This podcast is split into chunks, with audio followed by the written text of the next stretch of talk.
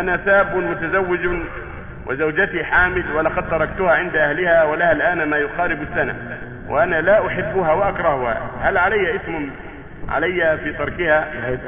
أنا شاب متزوج وزوجتي حامل ولقد تركتها عند أهلها ولها الآن ما يقارب السنة وأنا لا أحبها وأكرهها.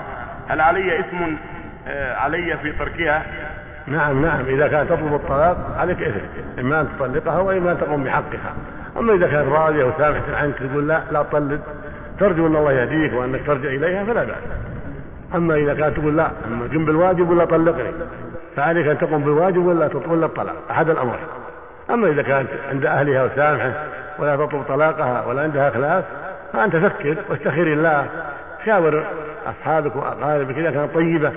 من أهل الخير والصلاة والاستقامة فلا تطلقها ولو كرهت الله يقول فعسى أن تكرهوا شيء ويجعل الله في خيرا كثيرا.